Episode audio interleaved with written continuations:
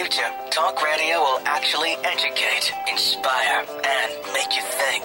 The future is now. Topics and music that affect your life from Universal Broadcasting Network. Tune in at ubnradio.com. She's passionate about telling stories of amazing women who are rocking the world and empowering women to live, love, and thrive. Here's your host, Katherine Gray. Hello, hello, and welcome to Welcome to Live, Love, Thrive Women's Empowerment Hour, brought to you, of course, by 360karma.com. And uh, as you probably know, we are very excited to have on the Time Magazine Person of the Year, Dr. Jerry Brown from 2014, and how he impacted uh, stopping the spread of Ebola. And my guest, Kimberly Moore of the Kimberly Moore Foundation, is back with us, so I'm very excited to have them back on today. And then later in the show, uh, we are going to have some incredible filmmakers who are also making a big difference in the world Vanice Reeder and Amie Segal. So stay tuned for that. Uh, next week, we have Paula Ciacciacci, who is uh, the CEO of Outward Media. And also, uh, we're going to have Mamda Val- Valderrama, who uh, wrote the book called "Woman in Tra- Girl in Traffic," and uh, that's going to be a very riveting story. You're not going to want to miss them. And if you don't want to miss any of our shows, of course, be sure to follow us on YouTube and your podcast on iHeart and uh, iTunes under Live, Love, Thrive. So for today's show. Please give a warm welcome to Dr. Jerry Brown and Kimberly Moore. Hi. So Good glad to have you here. I know you're in from Liberia and you are giving us this beautiful, rare opportunity to get to interview you. Um, you are such an amazing man, and you're sitting beside another amazing woman who I call the uh, mother uh, Mother Teresa of the 21st century. That, that's what I call this lady. Uh, if anybody missed the show last week.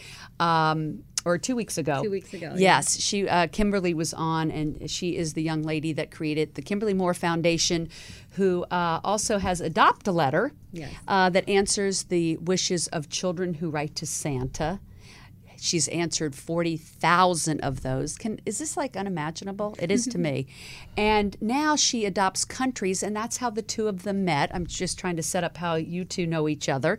Um, and she did adopt a country. Yes. And Liberia, where Dr. Brown is from, is uh, one of the countries that she just adopted last year.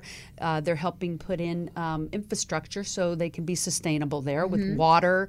And you have a big focus on education for women, which is awesome because of, Women of and course, children, women and and- children. yes. That's what our show is about.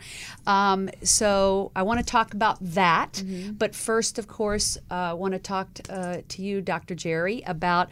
Um, your long road to how you got to where you are and and this situation that happened uh, in your country that you know was so well known around the world. In fact, uh, the fact that you had such an impact on the spread of uh, Ebola, um, and, and and of course that's why you were chosen uh, for the very prestigious, you know, uh, Person of the Year with Time Magazine. How did that feel? and 100 influential m- men in the world. Oh my gosh! Yes. Wow. yeah. On, in Wow. Times Magazine.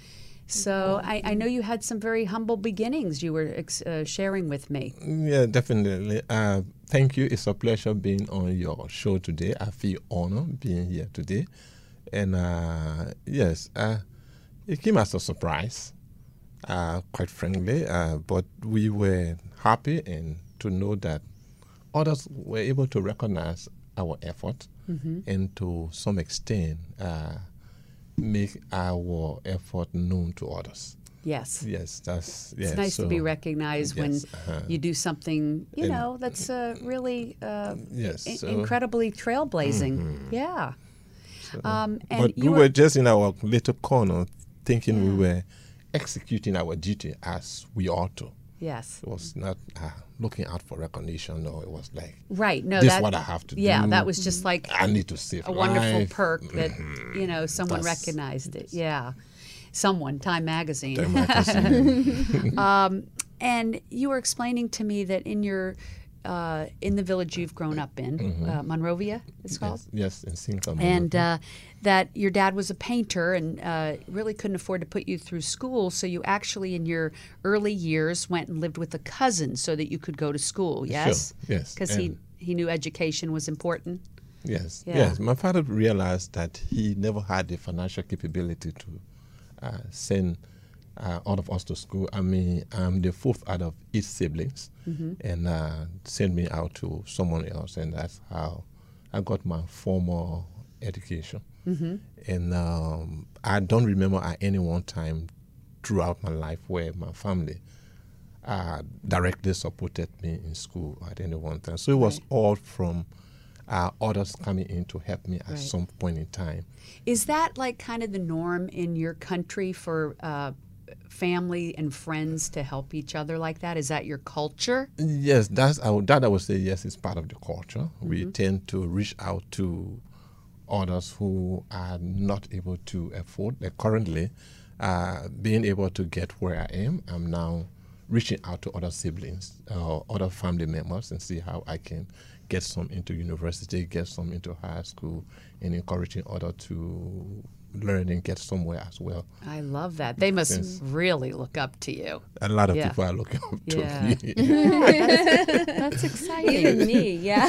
yeah, and me. yes. So um, I know you told me that uh, you first went and lived with the cousins, and then came back, and Mm-hmm. uh, you had to actually then, when you were in your town, walk an hour to school every day and back in order to continue your education. Mm-hmm. Yeah.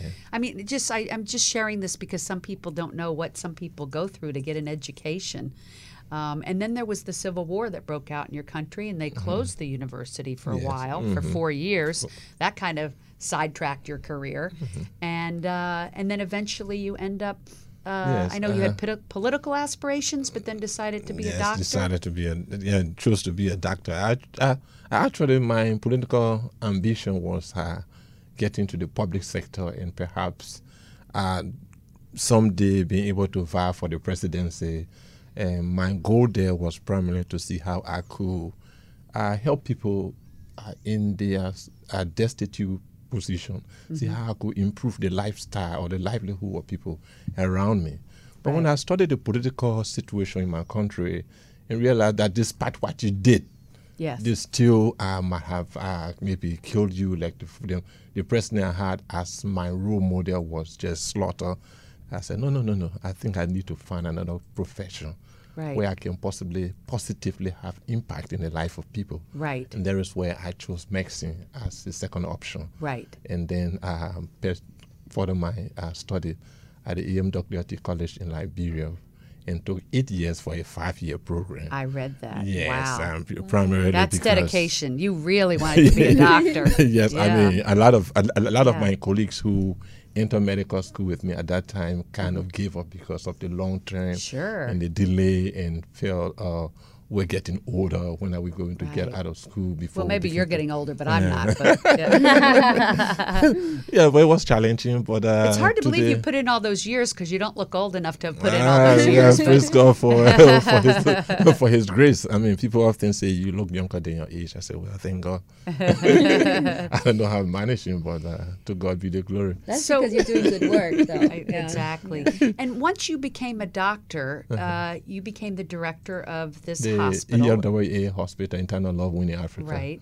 And three months into it, Yes, just three The- months when I E- was appointed medical director, then Ebola came. The Ebola came right Yes, then. and- Wow. Welcome to medicine and being a doctor. Yeah, huh? I, ju- I just Yeah. returned from my postgraduate study in Cameroon, uh, studying as a got my master in general surgery, Mm-hmm. and then got back, and all of a sudden, Wow. my very first job and position, I encountered Ebola.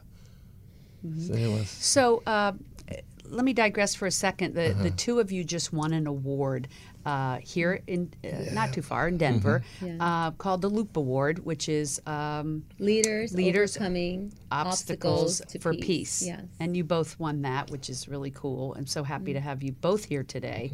Um, and what I want to talk about is when the Ebola happened, three months into your being the director there. yes. What was your first step in, in handling this? Because um, obviously the whole world was watching uh, to see what was going to be next. Uh, no pressure. um, how did you handle it? You were explaining to me, you know, how you were figuring out Well, well, uh, when what were the first it- steps. The very first thing, we were looking at the trend of events in our neighboring country, in Yes. Guinea, Sierra Leone, where we had already a large number of cases starting people. And we're looking at the rapid rate at which the disease did spread in those countries. Mm-hmm. And so we were, when we heard about that, our goal was to set up a plan, put in the mechanism, and be ready so that just in case we had uh, uh, a patient turning out at our hospital with a disease, we'll be able to one, isolate you, or two, find a way of transporting you wherever the government would have set up. Right. Yes, so that was our initial plan. Okay, how we protect ourselves and Right. patients coming in our doorstep. But it turned out that our holding unit that we set up at the hospital turned out being the first treatment unit in the capital. And because we had, we could not wait for the building of a formal structure or tents as uh, is often done during an Ebola outbreak. And I hope we all could learn from that, that we could make use of existing structure and Right. begin to tackle the disease Rather than than wait. folding our hands and Right. waiting for our partners to come from abroad to come and build fabulous tent that were so costly. Right. And most of the resources would have been used for directed for other things. That's Right. how I felt. And uh, use use those structures. I mean, the structures that we use, we've gone back to using them in a normal way. Our kitchen is is currently being used for Right. cooking, and we go there to eat. But but here you were treating patients in the kitchen and Yes, in the kitchen, yeah. places that normally wouldn't be because you needed to have space, Space. and yeah, Yeah, so we just uh, you had an influx restructured of a lot of people, right? restructure those those Yeah. those structures and then turn out to be uh, suitable places for treatment. I think I think you started with what four hospital beds, and then that Yeah, we started with the chapel, which uh, which where we had only six beds, and then uh, it came to a point where we were waiting for the patient to die before having another person admitted.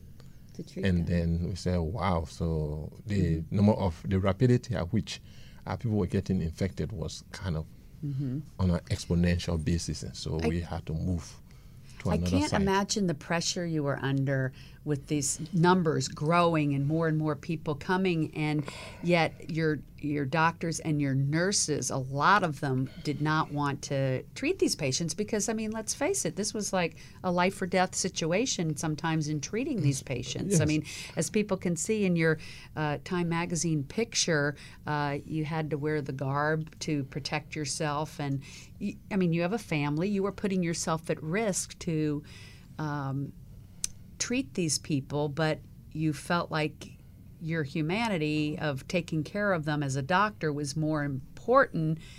But uh, I mean, explain to me how that felt.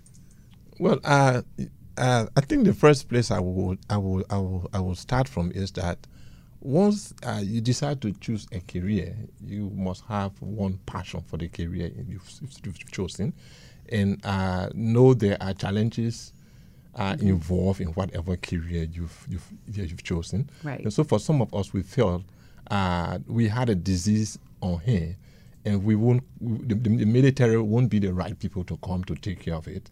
We can't call the accountant to come to take care of it. Right. It was there was medical personnel that ought to stand up to the cause. Right. It was risky. We saw our colleague dying. I do agree. Mm-hmm. But if we all ran away, I mean, Yeah. the disease would have continued to spread Right. more rapidly and would have lost more lives. So, despite our intervention, many persons still die. Right. Yeah. So, I mean, it, it, it was it was it was troubling. Uh, our fam- some of our family members stopped coming to our homes because we because of, of, of the of the work we found ourselves engaged in. Uh, some of our colleagues stopped coming around us because we were involved in uh, such activity. Uh, some sp- some some some of the staff at the unit spouses put them out of the house Oh my because gosh. the nurse chose to work in the unit. I mean, and and, and, and, and many things happened behind the scene that others Yeah. did not know about. There Right. were several occasions where a husband of some of the nurses came to me and asked me to put their wife out of the place and asked them not to work Right. and and say if, Right. if if if anything happened to their wife or happened to the husband, I'll be here responsible. Right. But uh, we we we today give glory to God that none of the staff was able, I mean, ever died from the disease because it would have been more challenging to face Right. the spouses of these workers and say, uh, "I'm sorry." It would have been very difficult to do such a thing. Absolutely. And people don't realize what unsung heroes you and your staff were and, and what you really put at risk, like you're saying. And, you know, you're saying family members, friends, you know, disowned them or didn't want to be around them. And hey, that's that's a lot of pressure. Um, and so, what what turned the tide? Like here, you had all these people coming in, and really, basically, every one of them that was contracting it was was dying, right? But then, what was the turn when all of a sudden you, you were able to actually have people walking out that came in with it, but lived through it, and it started to to turn that tide? What what? How do you explain that, or share that with our audience? Well, uh, thank you. I would say first, it was a collective effort. Uh, we had our input, and our international partner came, and we had uh, different aspects where different groups were doing different things. We had people doing community mobilization. So the community were first convinced or made the community to accept the fact that Ebola existed. Because that was our first challenge. Yes. The community refused to accept that we had such disease in the country. But when it got to understand and had a better perception of what we were dealing with, Right. they begin to respond positively. Secondly, when uh, people realize that uh, not everyone coming to the unit or to the Ebola treatment unit who died of the disease or could possibly live, then they begin to leave the community and start coming to the treatment unit for uh, treatment. Because initially, they, they, or what we put out there through the press initially was If once you you, got got it, you were gonna die. that's the end of Right. it. So coming to the Ebola treatment unit meant a death sentence. Mm-hmm. You don't want to come to, s- to the hospital or treatment unit when you know you're going to die anyway. Right. So they chose to go to outlaw traditional healers Mm-hmm. or go to the churches for prayer. Right. And And that wasn't enough. that was no, that led to the spread of the disease further. Right, Because the pastors began to lay hands and pray, and they too started getting infected. Right. The traditional healer rubbing their chalks, and they too started getting Right. infected. And people begin to run away from the capital to the rural parts, Right. looking for Right. souls where they could find Right. uh, an answer Right. to the problem. It And- reminds me a little bit of AIDS here in the okay, U.S. yeah. where so- uh, people didn't want to get tested, they didn't want to know, but now you know. Then we educated the public, and now they know if they get tested, they can treat it, and so similar, Yeah, similar when, when, situation. when, when we started, uh, it came. It, it was in early August that uh, we sat down and said, "Look, everyone can continue to die from the disease. Ah, we need to do something." right, So I and my physician assistants, we got together and began to just read at random. Um, here, this is a uh, RNA virus in a way. What do we know about RNA virus? Let's just anything we can use on RNA viruses right, let's bring it on board and see what whether it make any sense. And then begin to cater to primarily the various signs and symptoms these patients were are presenting with. Primarily, we thought to cater to as much as possible attend to shock. We never had much investigatory capability to know what was the uh, end stage of the disease that were mm-hmm. actually giving rise to these patients dying mm-hmm. until late December before we managed to get a few hours start through our research partners before we got to know that mm-hmm. renal failure and was one of the primary cause of many of these patients dying. So, but uh, because we they were presenting with shock, and we then begin to give aggressive fluid resuscitation right, and we realized things begin to change gradually. And then uh, before our partners like WHO and other came in, then we had to adapt a treatment guideline for Liberia.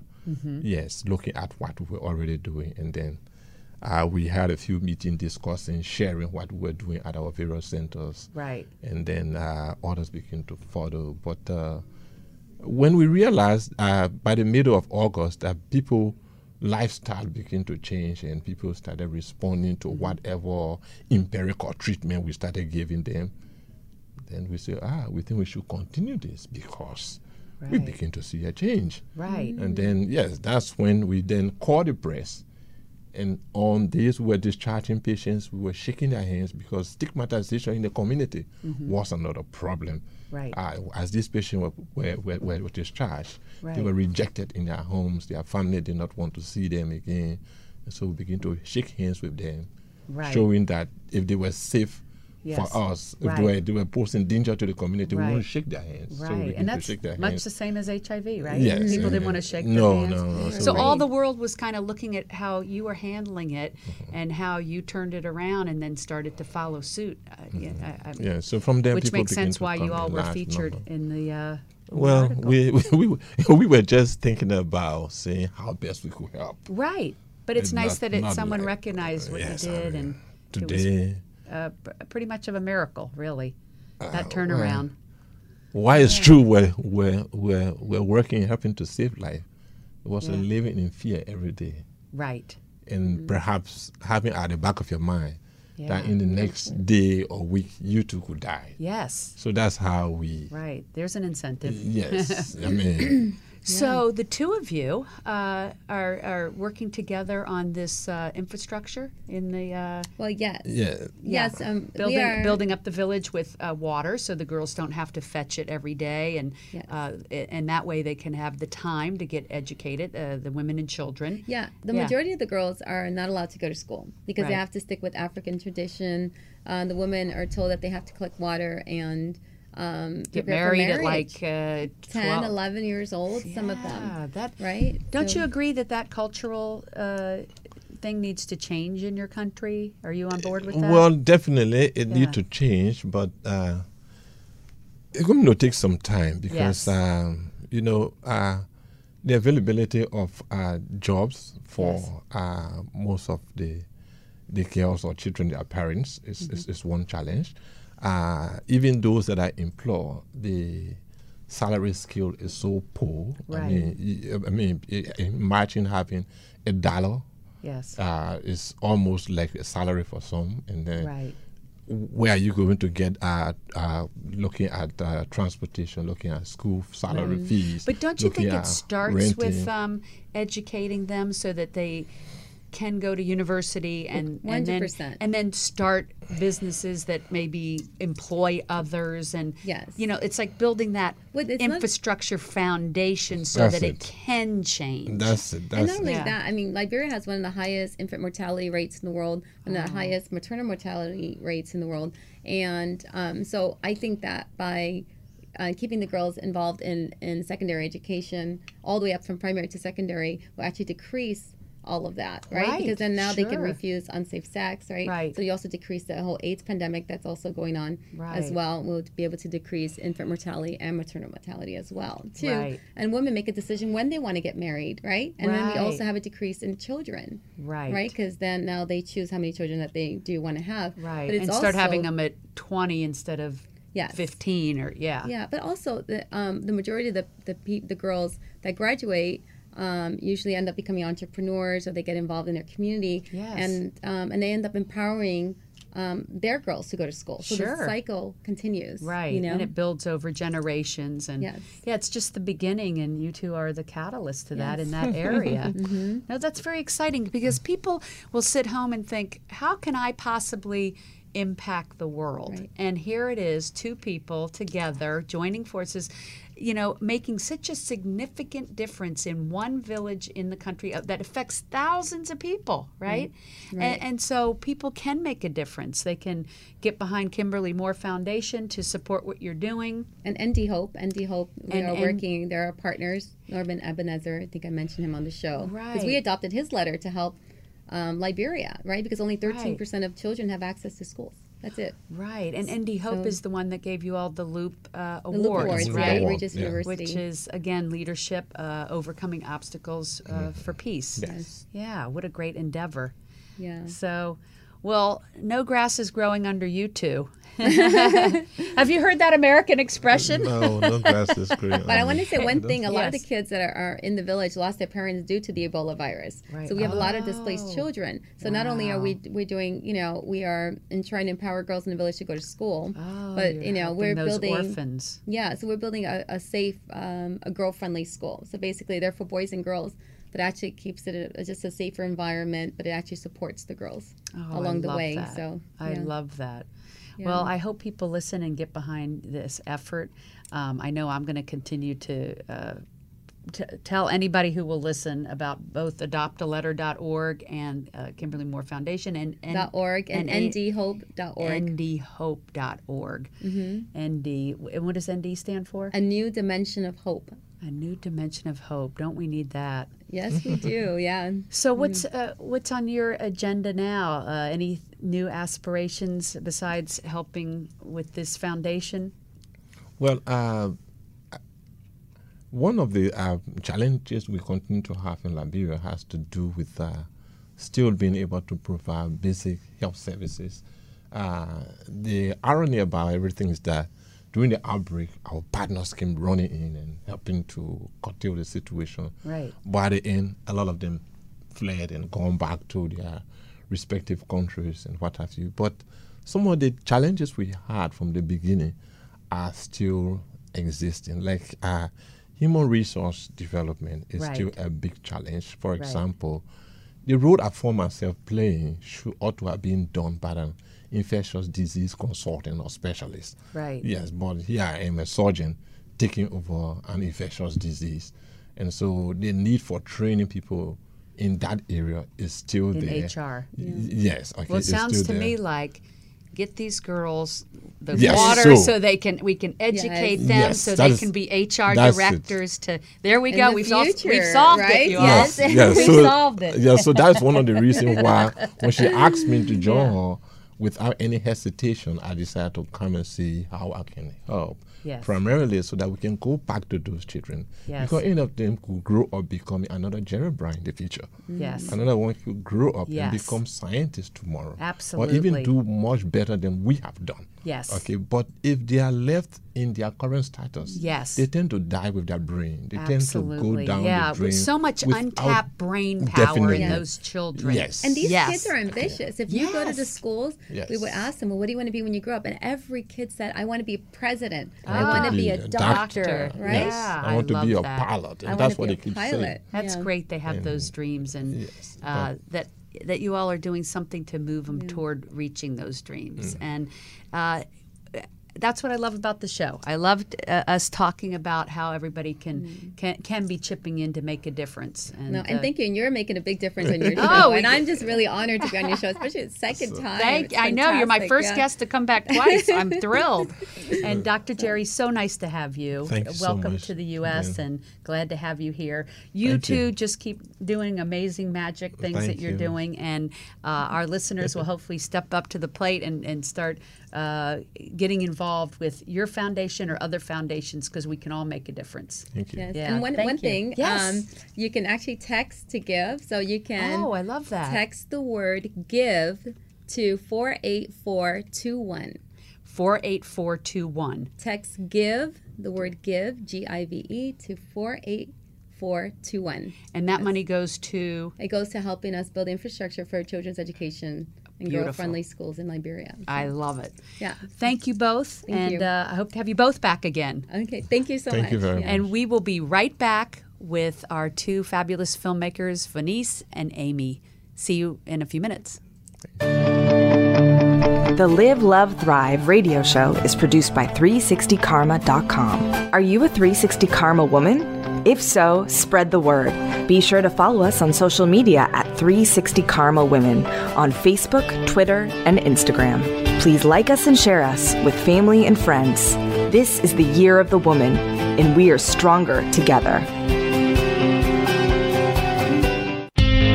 The Live, Love, Thrive program is brought to you in part by Honda of downtown Los Angeles, supporting the equality and empowerment of women.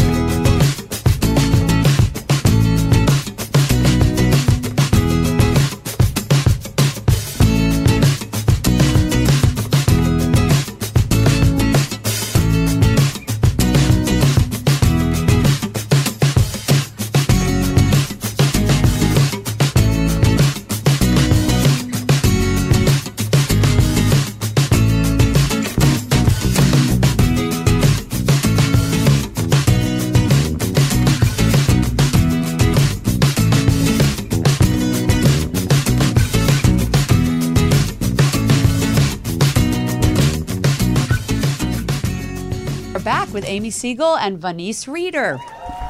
Welcome, ladies. Boy, I, I know that was a tough act to follow, right? Oh boy, those people are doing amazing work, aren't they? Mm-hmm. Uh, but you two fall in that category too. Uh, I can't wait to talk about your films and the endeavors that you guys are involved in. Do you know? I always try to look at uh, what my uh, guests have in common, and you both have had uh, interesting uh, touches with the Midwest. Mm. Yeah, so I know you were born here in LA, Right. but you went to school in Wisconsin. Yep. And you actually were born uh, in, the Midwest, Yes, in, Indiana, right? Yes. Mhm. Yeah. Indy 500. Yeah. So embarrassingly, you both have that in common. No, I'm just kidding. I'm just kidding. Cheese I've been- head. yeah, I know you loved it, right? You I love the Midwest. yeah, yeah, I'm a big Wisconsin went to dance, uh, a dance major, right? Dance major. Yeah. Do you still love dancing? I still love dancing. okay. All right. well, we can, might make you dance. Yeah, I can do a little demo Nothing. later. We'll put you on the spot. Here, let's clear the Since we're desk.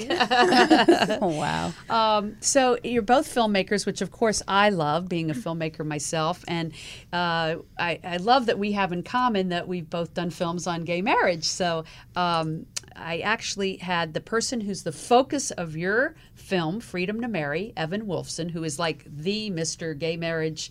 I mean, he is the reason probably that we have gay marriage, or one of the big reasons. Um, and he was also in my film, I Can't Marry You, that was hosted by Ellen's mom, Betty DeGeneres. And uh, yours, of course, is now, that mine was a, a decade ago before we had marriage, but uh, yours is out now. And, um, and yours is about how we got the right to uh, have gay marriage um, through the Supreme Court, and, and that's featured in the film, right? Yep. So it, it's a fascinating film. It's about to be out at the um, theaters. It And was just uh, in theaters. It's now out on Oh. video on demand, iTunes, Amazon, and Google Play. Oh my God, I love that. You know, I get most of my movies now on either Amazon or Netflix. Uh, You're not alone. yeah, I, I think most people do. It's interesting. Yeah. Uh, another friend I had had a film out at the uh, theaters, and we just w- saw it on Netflix. So that's great that you got it on that. I think that's a more important distribution today than the theaters, because more people will see it obviously on Amazon than on uh, you know out at the theater. Don't you think? I think yeah, so. Yeah. I do think there's something special when we can get people to the theater. To I have them- love it. The I personally love it, yeah. very different. People boo when they, you know, see the anti-gay marriage Yeah. folks. They Yes. cheer um, at the win. You know, they're cheering for Evan. They're cheering for the whole movement, and they're cheering for the the, the film being a good film. Yeah, and you know, you might think, uh, "Oh, we have gay marriage. Why would I go see this film?" Uh, it's kind of, you know, and and by seeing it, I see that it's really important for people to understand how we got there. I think even so Yeah. more today than ever. I think More when we today than when we finished it in June, it didn't have quite the relevance it has now. Like a year later, Yes, it's interesting we're, how that is. we're actually trying to figure out where to go from here, and this film actually a- offers an opportunity to figure out how you actually change the world. Now, how interesting enough, the topic of your film is gay marriage. You are not gay. I'm not gay. Vanice, however, is married Yes. to a woman. To a woman. So that's kind of interesting. Who apparently yeah. we mimic uh, the couple from Rent. Amie and I discovered. Yeah. Yeah. and, and I know you also have an interesting book coming out because the guy who, since you mentioned Rent, uh, that wrote Rent uh, was someone that you knew. You're writing a book uh, about his life or something. Yeah, I'm working Yeah. on writing a book um, that shares a bit about his story. Via the documentary filmmaker I work for was very close friends with Jonathan Larson, mm-hmm. and I kept hearing stories about Jonathan, and I found them wildly informative and inspirational and instructive. And so I just wanted to write some of those lessons down. And he is the one that wrote Rent, which is, I think, the the longest running, most popular Broadway show in history or something. It's is it? neither. I mean, Oh, uh, I thought it was. It seemed like mo- it was there for like a hundred it's like years. the ninth uh, longest running. Okay, well, you would know. You're the book. but it was the one that reinvigorated the musical industry. Mm-hmm. It changed Broadway. There's before Rent and after Rent, and after Rent, it became a medium that young people and contemporaries could, could And attend. You told me one interesting thing that I did not know was that he died, uh, the writer of it, before it ever hit Broadway. Like, Oh the yeah, week well before. or Oh, something. the night before it appeared at all. The night before a paying audience even saw. Wow. That gives me chills. I imagine that most of our viewers have seen Rent either on Broadway or in a, a film format. They did it in a film format, didn't they? Uh, yeah, Yeah. They did a film version. Um, and it's it's. Uh, well, why don't you tell us what it's about? Because you'd be better to give What- us a little synopsis than what I Rent would. is about? Yeah, sure. It's because uh, you said it's kind of about your story, right? Like you related to it. You I related to moved it. to New York, and Yeah, it's about a group of artists coming together to form community, and it follows a year in the life of them in that community as they're struggling with the AIDS epidemic. right, right. So it's actually based off of the opera La Boheme, which is tells a similar story. Now, people might think when we say that the writer of Rent died the night before it hit Broadway that maybe he was HIV positive, but he wasn't. That was not the story, right? Which I, I, I would have just assumed that the writer of it might have been writing his own story, but it's not the case. So this is a very informative conversation, I think, you know, about the background of that. Yeah, I mean, um, I think everybody assumes that uh, a man wrote a musical, he must be gay. And Yeah. because he died, he must have had AIDS. Right. You would think that if that's what I yeah. find so cool about Jonathan Larson is that it wasn't him, but rather his best friend and several of his other friends that had uh, died of AIDS or were um, HIV positive Right. and gay. That he had such empathy within him Mm-hmm. that he was able to write about that um, struggle, even though it wasn't his own. So now I know what you two have in common. Because you shared with me, I said, why did you make a movie about gay marriage if you're not gay? And uh, you had shared with me being Jewish that you felt like, you know, freedom for one is freedom for all. It's something that you probably created because of being Jewish that you have that empathy. Like, like I feel that way about all minorities because I'm gay. I feel like I have an empathy for for for people that are uh, different or um, not mainstream. So would you say that Yeah. was the kind of I feel of pretty strongly that, you know, um, that the point of all this is that even if you if it doesn't affect you, it does affect you. That if we're not sticking up for each other and uh, we're only caring about the things that affect us directly, we're not going to be very successful. So if Right. men only care about men's issues, women only care about women's issues. We're not going to be. We're not going to progress very far. So Right. yes, One for just 'cause- all and all for just because. I'm not Yeah. gay and Yeah. uh, I like, and I don't even have very many friends or family members that are gay. I still recognize that it's a human rights issue, and Mm-hmm. That is something that affects me. right, right. I love that. It's nice that you have that empathy and that uh, you see that side of it, and that you've made this movie. Yeah. And Vanice, um, I know you have an interesting background. I said that briefly that you grew up in Indiana. Um, and, you know, I always say uh, the obstacles that we have in our life is who shapes us to who we are today. And here you are doing great work and uh, doing everything from, you know, I know you've traveled the world singing and, and you're a filmmaker and you work with a nonprofit that we're going to talk about. Um, but your beginnings were very tough. Uh, I know your mom uh, gave you up to your aunt and you lived in a house, a two bedroom house with seven kids, right? Uh, yeah. Yeah. Well, she didn't give me up per Yeah. se. I she I lived with my aunt while Yeah. she went to college in California at Stanford. Right. Um, and but it was a you know Challenging set of yeah, circumstances. Yeah, Yeah. challenging set of circumstances. Yeah. Yeah. and I you know I didn't really you know that connection that childhood connection was a little bit skewed from there. Yeah. due to that, but Right. Right. you know it and is. how many years did you live in Indiana with your aunt? Um, you know what? I I think I might have only been with him maybe one or two years. Yeah. Um. Yeah, it was a short stint, and then I came out and we lived in Berkeley for a bit, and then Mm-hmm. we came back to Indiana, which is really what shaped me because then I knew the difference that Right. The difference between the Midwest and the West, like everybody wasn't the same, and Right. you know that's where my revelations about Black people as well is like we're not all the same. Ah, I Like, and so that helped me to understand like not all people are the same, and then that we're just people, and you have to you know relate to people on an individual basis, which Right.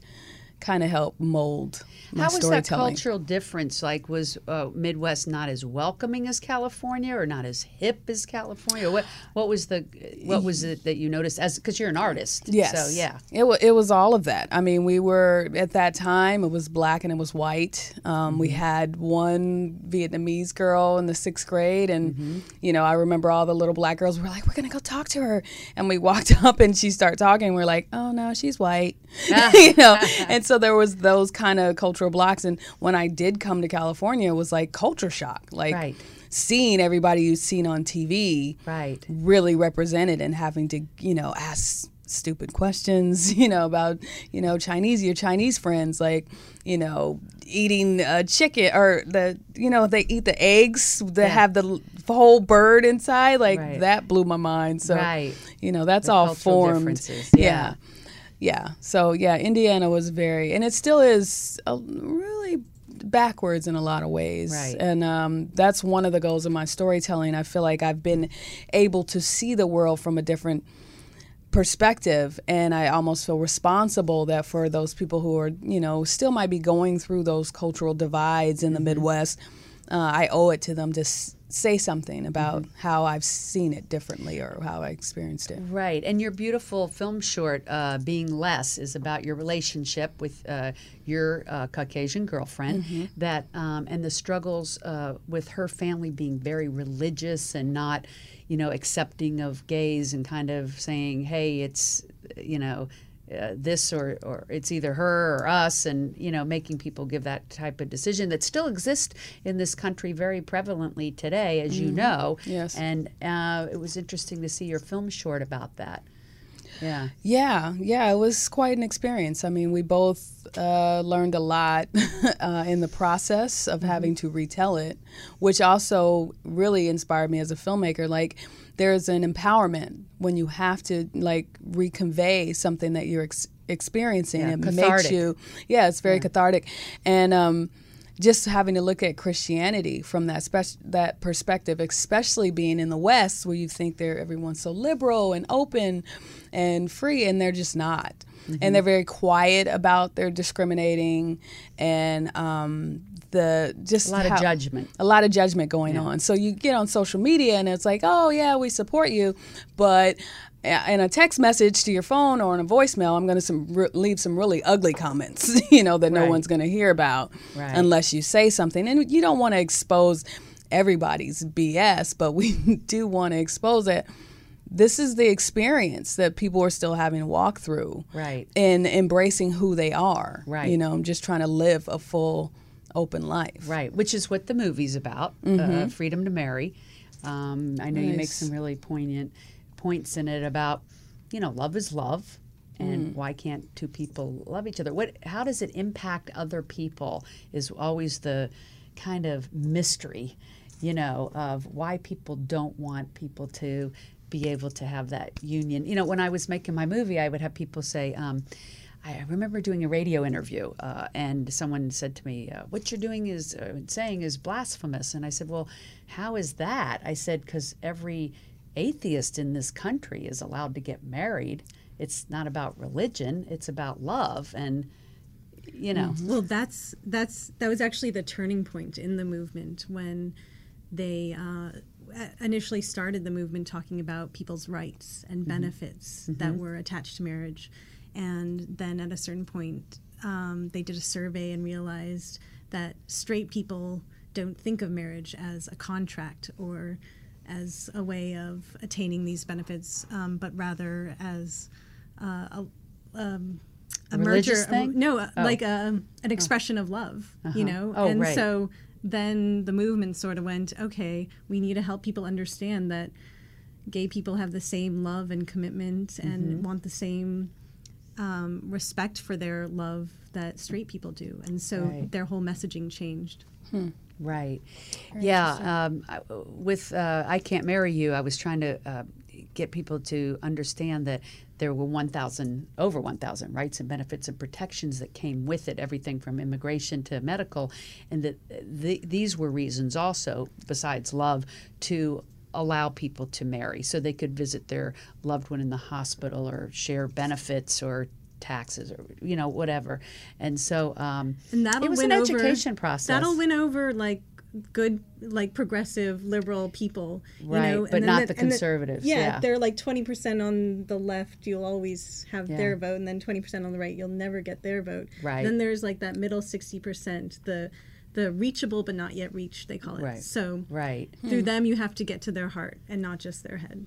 I remember taking my Republican father to uh, my film to a film festival in Fort Lauderdale where they were playing my film, and afterwards I said, "Well, do you understand it better now?" And he goes, "Oh yeah, I understand. Love is love." yeah, and I was like, "Yay! I think we made some progress Stories here." have that power. yeah. And I think that that connection too, like because I, I I don't know if you guys seen the movie Get Out. I've Maybe heard not. about it. yeah. Okay. Well, my experience meeting uh, my wife's father was similar to that, and I he was not accepting at, at all. And when we met, you know, we had a racial barrier and the the gay barrier to get through. Yeah, a little double whammy Uh there. huh. Yeah. And by the end of it, we had this moment. We were actually at, at an event, and um, he was excited about everything was going on. And we went to leave, and he was like, "All right, let's get out." And he put his arm up, and then he caught himself, and he put it down. And I said, "No, no, no, no.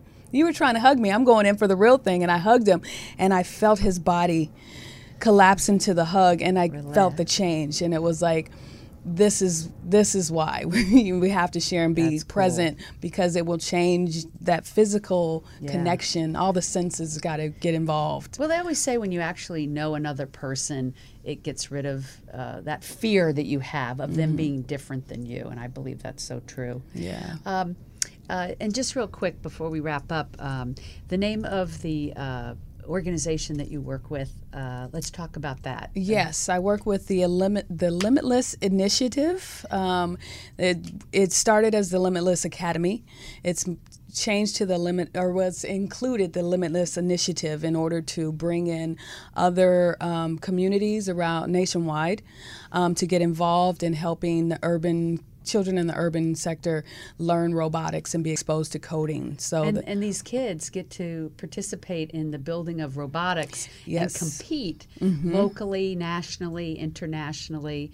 And I- I, just think that's really cool what you're doing. So I wanted to mention that in case Yeah. people want to look that up. Yes, it's Yeah. the oh sorry, the limitlessinitiative.org. Yeah. And yeah, if you can get involved and find out about it, like it's really you see how it's molding and changing the kids and opening up their opportunities to be involved in the process, you know. And this is about the STEM movement, right? The yes, the STEM, and science, technology, uh, engineering, and mathematics. Yeah. And um, we also were with um, CS for All, which Obama started um, before you know he was out of office. I- Yeah. I miss you. Um, but just to get the sciences to the kids so they not only use the apps, they know how to build them and take them to market. I love that. Well, you guys are both making such a wonderful difference. Um, as I said in the first half of the show, uh, it does just take a single person or a group of us to, um, you know, make a difference in the world. And let's hope that everybody's uh, getting off the sidelines, getting off the couch, turning off the TV, and doing something that's meaningful, that's impacting other people's lives. And so, uh, if they want to see Freedom to Marry, uh, they can see it on Amazon. and- iTunes, iTunes, and Google Play. and Google Play. Yep. Congratulations Thank on that. Thank you so much for having me. Yeah, and uh, if they want to get a hold of the uh, Limitless uh, initiative, it's limitlessinitiative.org and, my short film the website is beinglessthemovie.com. Being Less the movie. Thank you both so much. You're both incredible filmmakers, and I'm honored to have you both on. Keep making great films. Yay. Love Yay. women films.